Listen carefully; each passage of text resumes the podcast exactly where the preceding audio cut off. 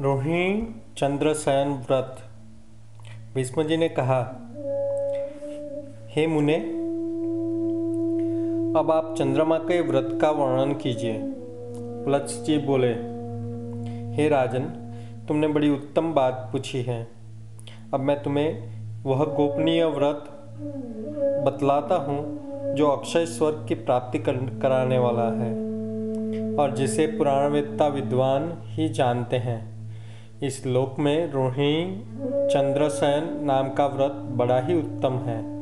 इसमें चंद्रमा के नामों के द्वारा भगवान श्री नारायण की प्रतिमा का पूजन करना चाहिए।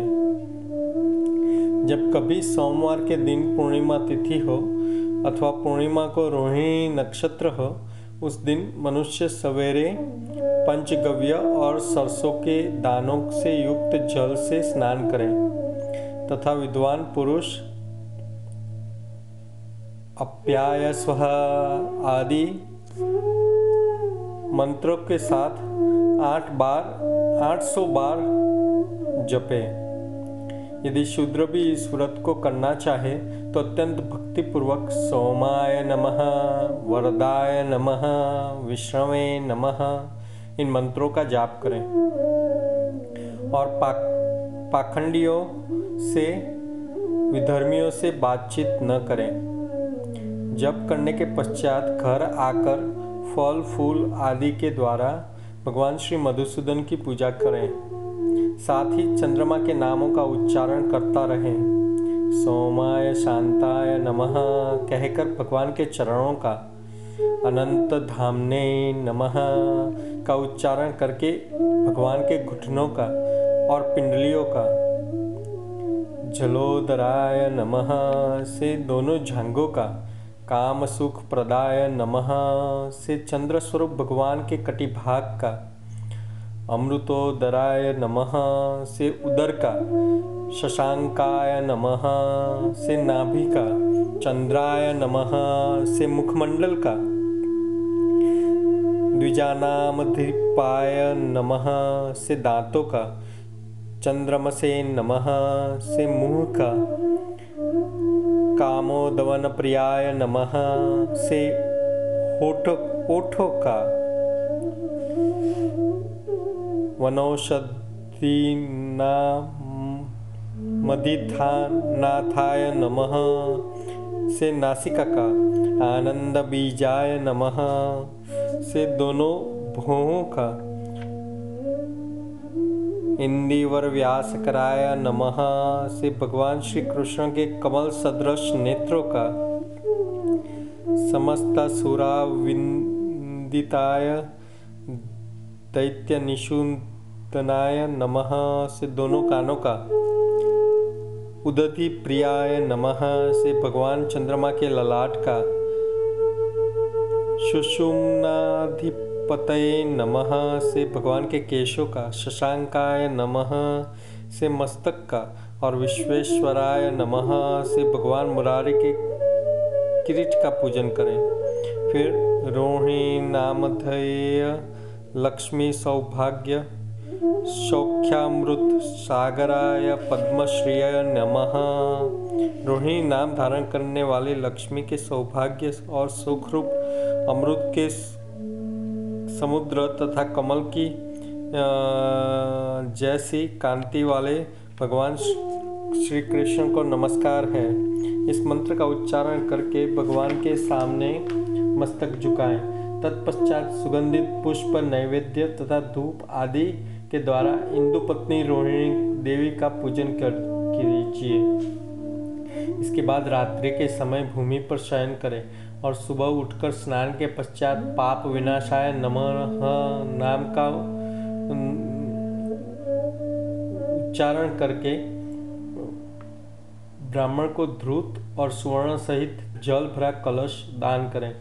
फिर दिन भर उपवास करने के पश्चात गोमूत्र पीकर मांस वर्जित एवं खारे नमक से रहित अन्न के 31 ग्रास घी के साथ भोजन करें। तदंतर दो घड़ी तक इतिहास, पुराण आदि का श्रवण करें। राजन, चंद्रमा को कदम्ब, नील कमल, केवड़ा, जाति पुष्प, कमल, शतपत्रिका, बिना कुंभालय कुब्ज के फूल सिंधुवार चमेली, अन्यान्य श्वेत पुष्प, करवीर तथा चंपा, यही फूल चढ़ाने चाहिए। उपर्युक्त फूलों की जातियों में से एक एक को श्रावण आदि महीनों में क्रमशः अर्पण करें। जिस महीने में व्रत शुरू किया जाए, उस समय जो भी पुष्प सुलभ हो और श्वेत रंग के हो, उन्हीं के द्वारा श्री हरि का पूजन कीजिए। इस प्रकार एक वर्ष तक इस व्रत का विधिवत अनुष्ठान करने के, करके समाप्ति के समय शयनोपयोगी सामग्रियों के साथ सैया को दान कर कीजिए।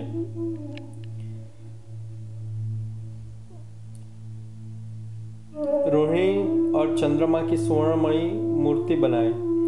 उनमें चंद्रमा छह अंगुल के और रोहिणी चार अंगुल की होनी चाहिए।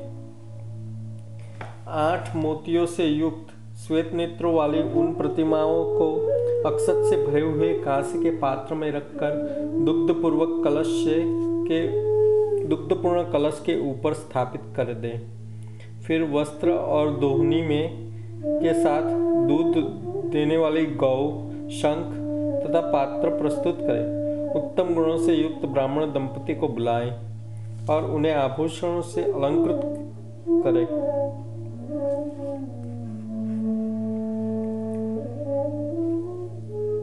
तथा मन में यह भावना रखें कि ये ब्राह्मण दंपति के रूप में रोहिणी सहित चंद्रमा ही यहाँ पर विराजमान है। तत्पश्चात इनकी इस प्रकार प्रार्थना करें। हे चंद्रदेव, आप ही सबको परमानंद और मुक्ति प्रदान करने वाले हैं। आपकी कृपा से मुझे भोग और मोक्ष दोनों प्राप्त हो। इस प्रकार विनय करके सैया, प्रतिमा तथा धेनु आदि सब कुछ ब्राह्मण को दान कर दें। हे राजन जो संसार में भयभीत होकर मोक्ष पाने की इच्छा करता है, उसके लिए यह व्रत सर्वोत्तम है। यह रूप और आरोग्य प्रदान करने वाला होता है। यही पितृओं को सदा, सर्वदा प्रिय रहता है। जो इसका अनुष्ठान करता है, वह त्रिभुवन का अधिपति होकर 2100 कल्पों तक चंद्रलोक में निवास करता है। उसके बाद विद्युत होकर मुक्त हो जाता है। चंद्रमा के नाम कीर्तन द्वारा भगवान श्री मधुसूदन की पूजा का यह प्रसंग जो पढ़ता है अथवा सुनता है, उसे भगवान उत्तम बुद्धि प्रदान करते हैं। तथा वह भगवान श्री विष्णु के धाम में जाकर देव समूह के द्वारा पूजित होता है। जो शूद्र है और शास्त्र को नहीं जानता, इसलिए वो मंत्रोच्चारण करना नहीं जानता, वह भी यह सामान्य से मंत्र का उच्चारण करके भगवान श्री चंद्र की पूजा कर सकता है।